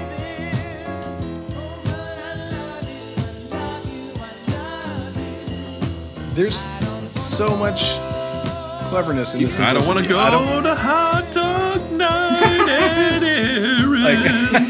Aaron's looking at those hot dogs. I love you. I love you. Yeah, he's like, I don't want to bore you with it, but this is all I got to say. I think it's such a clever line. God, I do want to. You know, I once had a hot dog party where I grilled like 100 hot dogs, and then we had different uh, recipes out with different ingredients like guacamole and uh, pico de gallo, and then like I think there's just one one where it's just mustard. I don't know. Yeah, no, it's great, man. Hot dogs are a, a palette, man. They're a blank Aaron, slate. Rosie, Aaron, we don't want to talk about hot dogs all night. Okay, yeah, agree. shut agree. the fuck up about hot dogs already. Jesus Christ, talk about hot dogs all the I mean, I kind of do. yeah, yeah, what's How up? else am I, how else am I, Uh, gonna how else is am I Matt- going to prepare these is romantic still on dinners the if you guys don't tell me how to prepare hot dogs correctly? Is Matt working while we're on this podcast? Yeah, man. Yeah, I think so. His He's screen's Sending out some his first spreadsheets. class flight. PPS reports. I'm reading a spreadsheet. It says this podcast. Well, I don't know what that means. He's leaving a, he's leaving a note for Delta. Do not put me by that dog without the diaper. Dog shit on a plane is on the is on the spreadsheet. Apparently, albums, the double albums, are going back to this, and you know, it's right on this little thing called Wikipedia, like kind of right at the top of it. You know, when you just type in the question. Um, If it was on you the know, radio, Aaron would have heard it. there's auto, a lot of times in the late 60s early 70s there was automatic changers and so you do one and four and two and three so that you'd only have to flip an album once so they could have automatic changers come in drop it in and go in and so you only had to flip one you know you only had to flip from two to three Oh, yes. one would come in and then it would go out and then I know what you're talking about because my my grandmother's record player had one of those where it would just like drop another album on top. So I didn't get the right record player. No, you need to go get the uh, six hundred dollar No. version that Aaron. No, got I think modern uh, double albums just do one, two, three, four. I mean, I'll- like Yeah. uh, the Yep. like uh, UGK Super Tight uh, is double album. That's one, two, three, four. Um, I'm trying to think of my other double albums. Um, Are you sure that's a that's not a, a pornographic movie that you've purchased that you think? I is mean, a it double might have album? been. Russ, don't give me that look. Come on. All right. Uh, next one. I had, too, I had too many hot dog night jokes that I just had to keep to myself. I would love to see Russ on a date, and he just brings a date home, and there's just like 50 hot dogs on the table, and he's like, "Eat one of those." hey, She's like, "Don't you have any buns?" He's like, "Well, no, it's hot dog night. It's not bun night." it's dummy." hot dog night. It it also just happens to be Herbie Mann night, and all those albums are over there too. Pastime Paradise.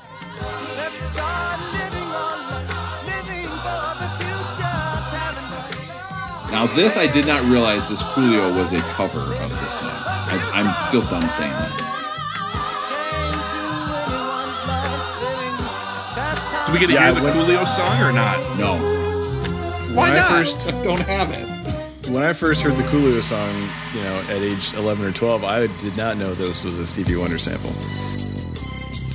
As I walk through the valley of the shadow of death, I take a look at my life and realize there's nothing left. Cause I've been I did not know this was a Stevie Wonder sample until we listened to this album this week. Who do you think had a better career, Stevie Wonder or Coolio? Uh, all right. I, call into the back line yeah, let us know. What do you like more? I will say though that Pastime Paradise, it's a gorgeous song, isn't it? I mean, to have a song that you just the whole time, you know, and obviously he's singing about the the situation that's around him. That that's what it's like for young people of color, and and the whole time it's just building this. You get this sense of doom. And this it's this minor key that just is layers upon layers over and over and over. And by the end, you're like legitimately stressed out in that song. I, I just think it, it's absolutely brilliant. And then the choir comes in to sing "We Shall Overcome," which I didn't mm. honestly. I didn't. I've listened to this album. Like I said, I thought I knew this album. I never caught that before until we were really studying it this week. Ugh. I, I, I, I got a kick out of that song. I loved it. Chills. All right, this song, Summer Soft, does it have to be four minutes long? This might, to me, be the my maybe my least favorite of the tracks on the album. I like the percussion in it. Oh, totally. Is is it It's better than the Love Boat? Better than the Love Boat theme song or not better? I would say better. It's still a groove to me. Nice drumming too. But see, right there, I think the song can end, right? I mean, we're like two minutes in. All right, moving on. Double album. Well, Moving this on. next Number one is basically two songs in one, right? Ordinary Pain.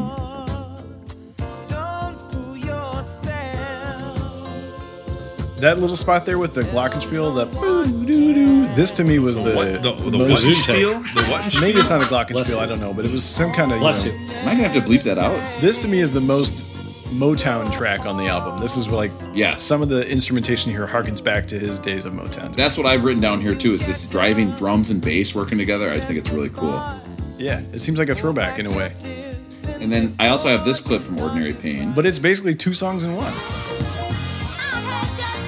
Yes, because where this female singer comes in. Yeah, all of a fan- sudden she's This might be my kicking favorite song on ass. the album, beside I Wish, is this second part of Ordinary Pain. It's so Oh, good. it just, Just- just she's just killing. it. this is where yeah this is where it kicked up for me. Yeah, yeah. And it's she came I, I, I, I do wish he would have just had a normal bass and not a keyboard bass. But you know, when I wrote that in my notes, it sounded really good. And now that I'm actually talking about Stevie Wonder, and I'm like, oh, you should have a not a keyboard bass. Like it sounds really stupid now. I got to admit, but Well, it's interesting though. A lot of his music, I think, is bass driven, and then he Yeah. seemed to. And I don't know enough. We're going to talk about Stevie a few other times. He seemed to take that on himself on a few of these, a few of these songs. isn't Isn't Rob She- not a lovely podcast it- host? isn't she lovely? And I will say, the people at Motown had the same thought I did. They said, Stevie, we cannot release a six minute single because literally they could not put a six minute song on a single album. Like it was It's too long. long. And, and Stevie said, "I refuse to cut it down. I'm not gonna." They're like, Stevie, you That have the song of a, familiar. you have the sound of a baby crying and a baby taking a bath at the end. No one every time the song played and the baby cried, it, I like flinched. They're like nobody. And finally, he he eventually agreed to cut it down, and it became the second single on the album, one of the most popular ones. Isn't she lovely?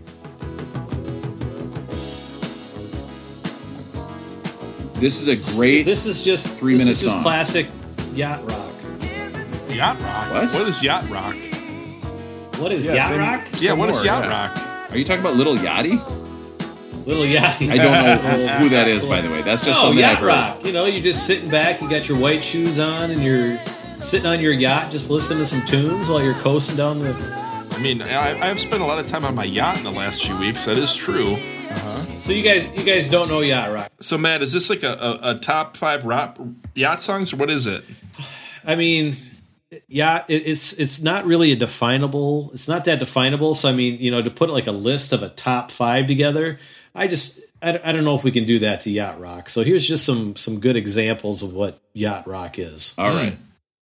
So first one, this is classic classic yacht rock right here. Christopher Cross sailing.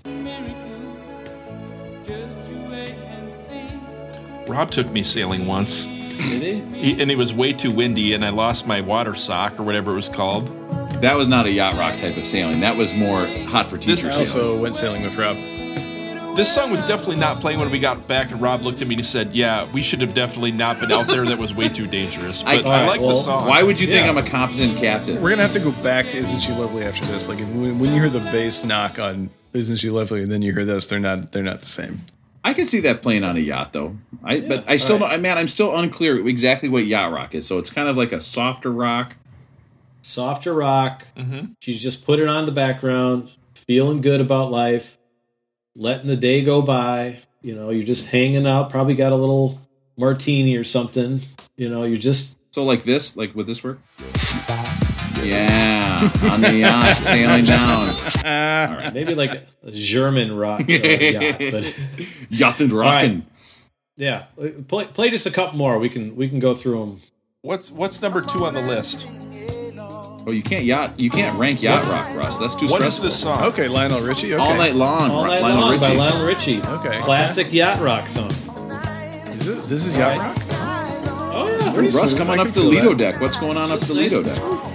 Smooth. I like it. I feel that. Okay, next one. What's the next one on the list, Rob? The next is Kiss on my lips. Oh, I like this. Now I'm understanding what yacht rock is. Just put it on I'm in the get, I get it now. Good stuff. All right. Oh wait a minute! I said the kiss is on. I thought I mistyped it, and it was kiss on my lips, but it's kiss on my lips. all I know Kiss is is on my list. all I know Yeah. you're on notice. You screwed me up there. That's Uh, your fault. Baby, come back. Uh, Baby got back. Baby got back. Oh, this what? will I kick don't know in. why Hold that on. me laugh. Sorry. Oh. Ah, Classic. I'm gonna I'm gonna have to get me one of these yachts this. Oh yeah. Like decent drums on this song. The keys are kind of buried in the mix, and then the bass again is. You're you're thinking too hard, Rosie. That's the problem. You're thinking too hard. You just got to sit back, let it happen. Where the hell are you on a yacht where you're listening to the music? Actually, the point is you need music you don't have to listen to because you're on a fucking yacht, man. Yeah, when you're I in Lake that. Tahoe with your yacht next Yes. year, and you're not going to worry about whether they're on or off key. It's just going to be like, hey, we're we're we're yacht And- rocking. and- I'm just trying to understand the connection between "Isn't She Lovely," a song about having his first child, and the emotions and the power of that moment. Well, hey, Aaron, Aaron, welcome to half your music takes since since we've been on this. Uh, so, what goes around comes around.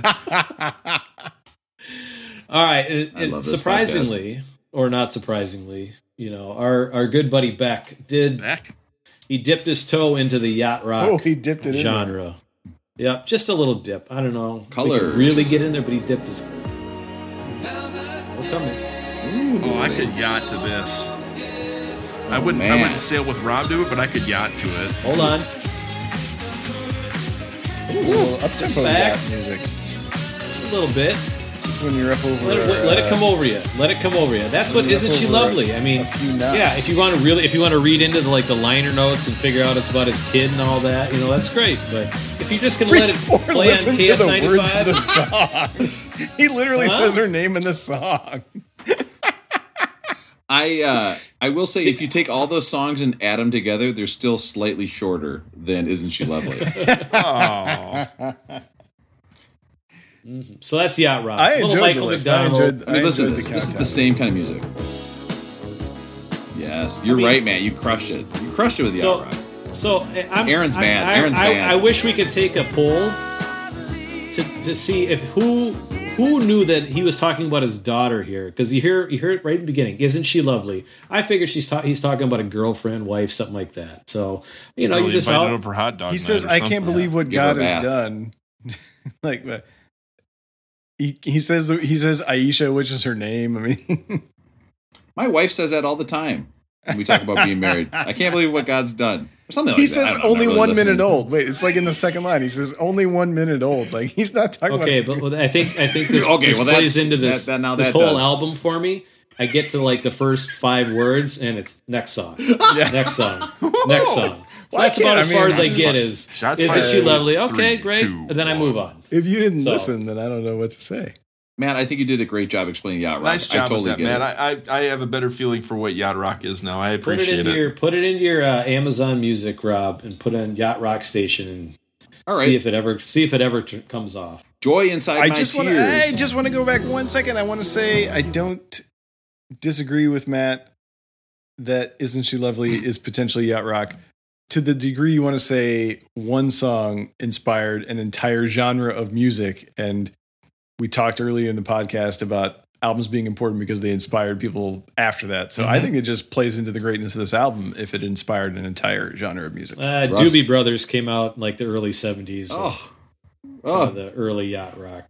Oh. See, I uh, disagree. I I did look this up today. The creator of the Yacht Rock television show defines Yacht Rock as being between 76 and 85. So there's just no like this came out in 76. I love how I love how episode 10, 10 episode 10 of our Netflix documentary about our podcast is going to be called Yacht Rock and it's just going to be we never talk to each other again. Oh.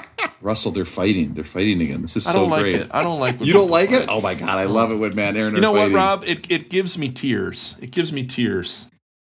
Yeah, well, kind that's of too bad. Well, maybe we could bring you some joy inside your tears. Yeah. Okay, so the next song is "Isn't She Lovely?" No, the next song is "Joy Inside My Tears." For the notes on this one, I just wrote Z Z Z Z Z. This is also six and a half minutes long, but it feels much longer. It's pretty long. yeah, it's Washington Irving, the author, once said, There's a sacredness in tears. They are not a mark of weakness, but they are a mark of power. They speak more eloquently than tens of thousands of tongues.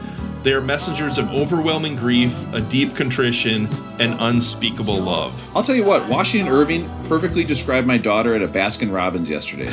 We walked in, we were getting a coffee and a donut, and we told my daughter, you can have one scoop of ice cream because it was her first day of real school. She goes, okay. We get up to the cashier, she goes, I want a milkshake.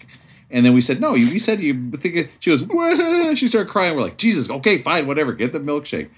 You're totally Russell, right, Russell. Tears are the, one of the most powerful things that nature has ever come up with. All right, the next song, Black Man. I love this song. I do too. This is This the only one that's actually to me that I feel like there's a little bit of uh It's like I don't know if he's pissed off. Yeah. He's Oh, he got a is. little jive. He's got a little jump behind him finally on the song. So I mean that whatever that Yeah. that keyboard is in the background doing the bass, it's just so driving. Oh, it's just unbelievable. Now I am gonna say, does it have to be eight minutes long? it is, it's another long one. But he's thinking about it in the year of the American bicentennial, right? And so he's talking about the contributions of all races to what made this country great. And yeah, he is pissed off. Yeah. I you know who I really felt bad for in this song though? Is the guy who invented the fire extinguisher. Because that's the very last guy that when it's cutting out at the end. When it's cutting out at the end, if you go right to the end, here I'll take you right to the end. It's the guy who invented I had to look it up, but it was a fire extinguisher. I listened to this over and over. I, I couldn't get enough of this part of the album. I know it's not like a, a typical like musical thing, but I, I just couldn't get enough of it. It's like a history lesson. Yeah, it's amazing. And they're all in the liner notes. Yeah, that's why Matt and I are so lost. We don't have these liner notes. All right. Uh, you know what, Russell? The other day you said you wanted to start hosting the podcast, so I'm going to let you announce what the name of this next song is. Go for it. Th- I believe this is the song. So for our listeners, occasionally we will send Rob time clips of where to start songs at, and I believe my recommendation for this song for Rob was. I can't stand this song. I refuse to provide you a, a time clip for this song. Oh, okay. so I'm not going to try to pronounce it because I didn't like it. Okay, so Aaron, do you want to pronounce the name of the song? Does he say Ngu- Ngiculela? Is that right? Okay, I just got an email. We are canceled, so thanks for that. What? No, can't be that far off. Es uh, New Quelela es un historia. I am singing. I think that moment though, that moment where he goes from I'm singing, that to me is one of the great vocal moments on the album. And I'm not. You think? uh This is too much synth. You got to. Have you guys seen Elf, or where he goes? Yeah, Huh? he's singing Where it. Moses talks to his dad. Yeah, He's like, he's in the "All right, well, okay, get on with it. And, and my dad, and I'm here, and I'm singing, I'm singing. Yeah, yeah, maybe that was inspired by this. I wouldn't. I think wouldn't that's where be they got the surprised. inspiration I wouldn't be surprised. Rob, Matt, Matt, and Aaron are happy again together. I don't know if I like. I hate I love you, I love you, I love you. Hey, Matt, are you ready for some harp? Let's Oh, hear it, man. Oh, I love harp. If it's pleasing, Oh, it's pleasing. then why can't it be never leave? I know multiple people that play the harp as their instrument of choice. Is that weird? My harp sits in my living room right, right next to my elliptical machine that doesn't work. You laugh, but I had an aunt growing up where I'd go over her house and she had a giant harp. Pluck those strings. That's one of my other favorite Don't say rhymes that on about this my album. aunt. Says, "If it's pleasing, why can it be never leaving?" I think it's so nice. Holds the key talking about? What are you talking about? That's what What'd he you said. say? He says, "If it's pleasing, why can't it be never leaving?" I think it's just simple and nice. It doesn't even rhyme. Can you believe somebody like that would make bad rhymes and try to pass it off as a real rhyme? Let's roll. Let's let's roll to As. Let's hear some Herbie Hancock. Let's get some Herbie Hancock on this on this By the way, track. seven minutes long. Such a, such an amazing. Like I got to be honest. Like we really have to touch on what an amazing song title right here. As It's just called As. As. You better back that ass up. But this, I mean, Herbie is just ripping, and he's, you know, to, to be Stevie and be one of the great keyboardists and be so secure in your musicianship that you will ask another of the world's greatest keyboardists to be on your album and let him have a feature this way. Yeah. He also is credited for hand claps. I just talked over the whole clip like an asshole, but that's my favorite Stevie voice vocal moment on the album is where he gets the, the chest. Replay it then. Replay it. No, we don't have I'll time. keep talking. Just kidding. We have all the time in the world. My hard drive's huge.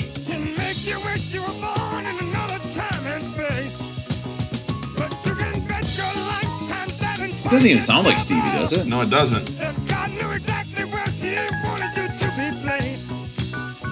I do love Herbie Hancock too. I have to admit. Very cool. I didn't like that movie he was in though, where he was the superhero. I didn't think that was very good.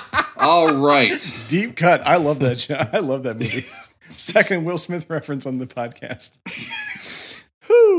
All right, another star. By the way, uh, As was the fifth single. They they released another star and As as singled when the when the album sales started to dwindle after 13 weeks at being number one. Uh, and these singles didn't do quite as well. I can't imagine with a seven minute single and an eight minute single after that. Another star. It's so funky, but it's just too long. But guys, what's that I hear in the back? What's that I hear? Wait a minute. What's that? What's that noise? Matt, do you, do you have any idea? I don't have the liner notes in front of me, Matt. They're in the other room. But I can't tell if it's a flute or a jazz flute. Very jazz flute. I have somebody on Facebook, a friend of mine on Facebook is like, I need more jazz flute. He, he said that to me on a comment, and I go, guess what? We're doing one with more jazz flute today. Listen to this flute. This is Ripping. right. And she is It, it, this, wailing on this yeah, thing.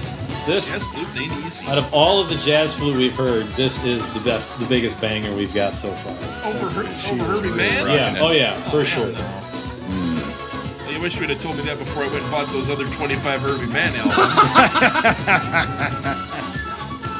if fighting my girl over for hot dog night. I got Herbie Mann. I got no. I got no Queen of the Jazz flute. No I'm Bobbi telling you, Humphrey. girls over for hot dog night. Take a hot dog, hold it up to your lips, play it like a flute. Oh, Solid joke right there. And then do my Hancock joke. That one takes more explanation, but I think it's also very good. then I've got another Hancock joke that you can use later, but I'll tell you off the podcast. I feel like we could have done the whole podcast with this playing in the background. It would have just been gone fantastic. might have been even better, right? This one just moves. I might be wrong. Eight minutes might be a good length for that song. 'cause It does rip. I gotta admit, like, Yeah, just it's a groove, man. It just goes forever. And since we, Rosie, do we know who this is? Uh, I believe it is uh, the the flautist, Matt. Is that what you're thinking? Yeah, Bobbi I- Humphrey. It is Bobbi Humphrey, uh, cur- who appears courtesy of Blue Note Records. the first lady of the flute. I was, Bobbi sec- I, I was I was second chair in, in high school to Bobbi when I was the uh, jazz flautist. At I didn't know Highlands that much about her, but I, I went after reading the God, about this album. I had to look her up. She played with Lee Morgan and also had some great solo stuff. So she's obviously you know got some serious bona fides, just like George Benson, who played jazz guitar on this. of course track Yeah, and well, wrote, George Benson. uh, why, why, why wouldn't we touch on George? George Benson I think we've wrote gotta- the um, I believe the children are our future song that uh, Whitney Houston made famous. There is something about a jazz flute now that we have become the number one preeminent jazz flute podcast. That it just, when you hear it, it's just a noise that just makes you want to just get up and like, I don't know. Other people, I guess, would probably get up and dance. If I wasn't so lazy, I would probably do the same. But it sounds so up and lift good. weights. It just rips. Yeah, it gets, makes me want to get up. Guys, listen to this jazz flute. uh, now, can you explain to me what is going on now, Rosie? What is it? What are these four songs? These four songs are a special insert to the double Nice. album that's a bonus EP. And I mean the the So mythology. you would say this is- an inserted EP. It's an inserted EP. The the lore is that there are over 200 songs out there that Stevie didn't release that he had recorded for songs in the key of life. So I don't know how these four were chosen as the bonus four. I think Saturn is actually a f- amazing song. I think we'll According to my liner notes, this is a bonus record. It's exactly right. But I would See? say bonus record. like I said, when I bought my used copy, I didn't get the bonus record, so I don't have it. You guys, you guys are really missing the visual joke though of Russell pulling up these liner notes. It literally is like an Encyclopedia Britannica that he is pulling up. It's this giant cheesecake factory menu that he is pulling up and like paging through to tell us that this is a bonus record. And I think Saturn, It's a bonus at, at least if, if the internet is to believe Sat to be believed, Saturn was actually written about Saginaw, Michigan, where Stevie is from, also where Draymond Green's from. Uh, also, my friend Janet. Shout out Janet. But I think the idea of Stevie in 1976 at the peak of his powers, singing about going back to Saturn where the people smile, is just such a wonderful image to me. That's it. That's all I can say. There's not a joke there. On the next song, Ebony Eyes, Jim Horn, Matt's boy, is the oh, saxophone player. We also got Peter's Sneaky Pete Kleinow on the steel guitar. You got the liner notes too, huh, Matt? There we go. No, I just looked it up on the internet. Oh, no, I thought my liner notes were so special. You can just look this up. What the shit? it would be interesting to see what Stevie Wonder would do nowadays, right? With all the tools at his disposal now, I think it would be really cool. Because because I do think that's part of it, right? Is like it's a lot like Van Halen, where it's not just the music that's a big deal, but it's also the sound and like the setup. It's kind of like what we talked about the Beatles, right? Like it's all kind of as he's he's so gifted, but it's also how he recorded and the noise he was able to make with it. Yes, yeah, he's making sounds on this album that no one had ever heard. And here is All Day Sucker.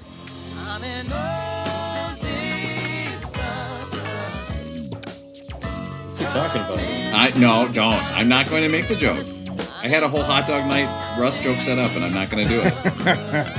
Oh, Next one, easygoing evening. I did text the group and I said that I hated this song more than anything else. So Stevie Wonder, Russell, I don't know if you know this, but Stevie Wonder plays a he doesn't play a normal harmonica like John Popper and Blues Traveler plays.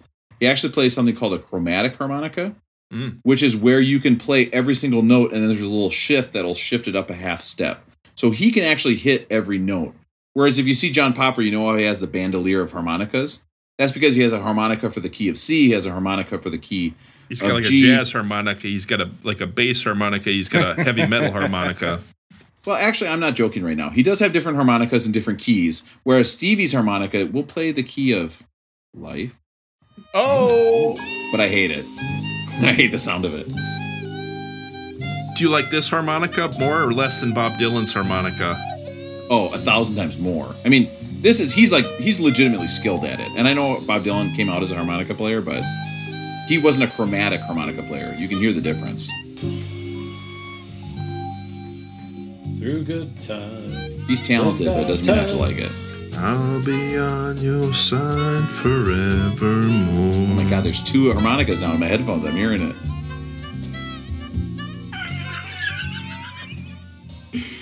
Oh, guys, I gotta say, I when I first time I heard this album, I was like, "Eh, it's too much synth. The songs are too long, but it's just, it's just too funky. There's so many songs that are just too funky. But again, you have to admit, would this be better as a single album instead of a double? Yes. I will absolutely admit that. It would So be brave, a man. great single album. There's there's just I mean Man it's a mean old daddy. there's four or five excellent songs on here, right? And it'd be great as a as a single album.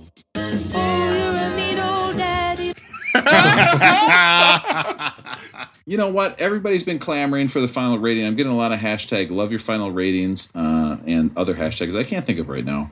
Uh, is this is this album? This is number four on the list. It is below Joni Mitchell's Blue and right above the Beatles' Abbey Road. Right? Is this album at number four rolling well toned? That means they the Rolling Stone ranked it perfectly. Did it get rolling boned? It's too low on the list. This should be three, uh, one, two, or three. Or is this a rolling groan? It's too high up on the list. It should be much lower. Let's start with Matt. What do you think? Rolling well toned, rolling boned, or rolling groan? Um, hmm, this is tough. No, I'm kidding. Uh, you know, with all due respect, it's it's Rolling groan for me. I mean, I I would take Talking Book over this album um, from a Stevie standpoint. Mm. I I I just think it's it just doesn't uh, resonate with me, and I'll just leave it at that. Like, sure, there's some great songs, things like that, but it doesn't resonate with me. So I'm going to say it's Rolling Well Grown. All right, Russell, what do you think? The first time I listened to this was months and months ago when we all started the quest. And I remember at the time we sent a text, and at the time I kind of said, I don't really get it. I don't hear the wow moments. I don't understand why this is because I I don't know what it was at the first time around in the 30s or something like that. It was not top 10. And when when I saw this one at four, I was kind of surprised. But I think I've I'm kind of falling into the Rob trap of if someone tells me it's supposed to be in the top five, I start thinking, okay, I've got to listen to this more and more. And honestly, the thing that jumped out to me the most is listening to the first five songs on vinyl today. Love in Need of Love. Um, something about book. something about I'm ta- I'm looking at my liner notes. Have a talk with God, Village Ghetto Land, Sir Duke, and then I wish comes right up next. That's pretty awesome. And I think I said this earlier. I went back and what I really wanted to do is see like how does this compare to like the Beatles who got dropped? And when I go back and I listen to Revolver by the Beatles, I just think there's way more going on with an album like this. And it, it it's way more enjoyable than Taxman and the songs that I heard on the Beatles album. So it's probably not one of my top four albums ever, but when I listen to some of the albums that were on the list before, I can see why this one is up there. So I'm going to say Rolling Well Toned, although it's probably not my fourth favorite album of all time. 57, by the way. It was 57 in 2012 list. Got ya. Thank you. that's crazy. That's wow. That's a big jump. We should have done an episode where we talked about big jumps. Aaron, what you got? Is it rolling well toned, rolling boned, or rolling grown? Yeah, I think for me, um, we've talked a little bit about how it's hard to separate the when you start to study something, start to learn about it. Does it affect the way you hear it? And for me, the the more I listened to this, the more I read about it. I couldn't separate the the mythology and the lore about how it was recorded and the everything that went into it, the work that went into it from listening to it and it's an album that I've always loved and as I said at the beginning I used to think it wasn't my favorite Stevie Wonder album. Probably when we get to Innervisions Innervisions will be my favorite again. But I think this is just such a monumental work of art in American history uh, and I would put it ahead of Pet Sounds I think so I got to say Rolling Boned I love how you guys are joining me in the small brain crew. Where you're like, must be good, like it. It- I just, it's great. I Come mean, on over. we wouldn't be on a podcast together if we didn't all have small brains, right? Life is so easy. I see an advertisement, I go buy the product. It's, it's that great. uh, so my ranking, thanks for asking everybody. Uh, my ranking is that this is a rolling too long. I think this album's just a little bit too long. I, I, I honestly, I think if you had the top three or four songs from this album on any album, it would be one of the greatest albums of all time. I think you could cut it down. And again, me saying that to Stevie Wonder is just who cares what I have to say about it. But this would be an absolutely killer uh, single album. It's just a little bit too long for me, so that's why I gave it that classic rating, rating too long. All right.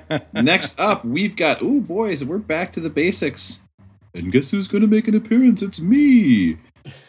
Ringo. No, this is Abbey Road coming up next. That's been Stevie Wonder, Songs in the Key of Life. This has been Beck Did It We Better. went through all this and we've got more Beatles coming up again already. what the When you want to hear about the greatest albums of all time. Just ruined your end joke. Now you got to come up with another one. But you're just too lazy to look it up online. If you want to hear four guys who chat and then they Don't get have one. off I got one. You don't want me to do it.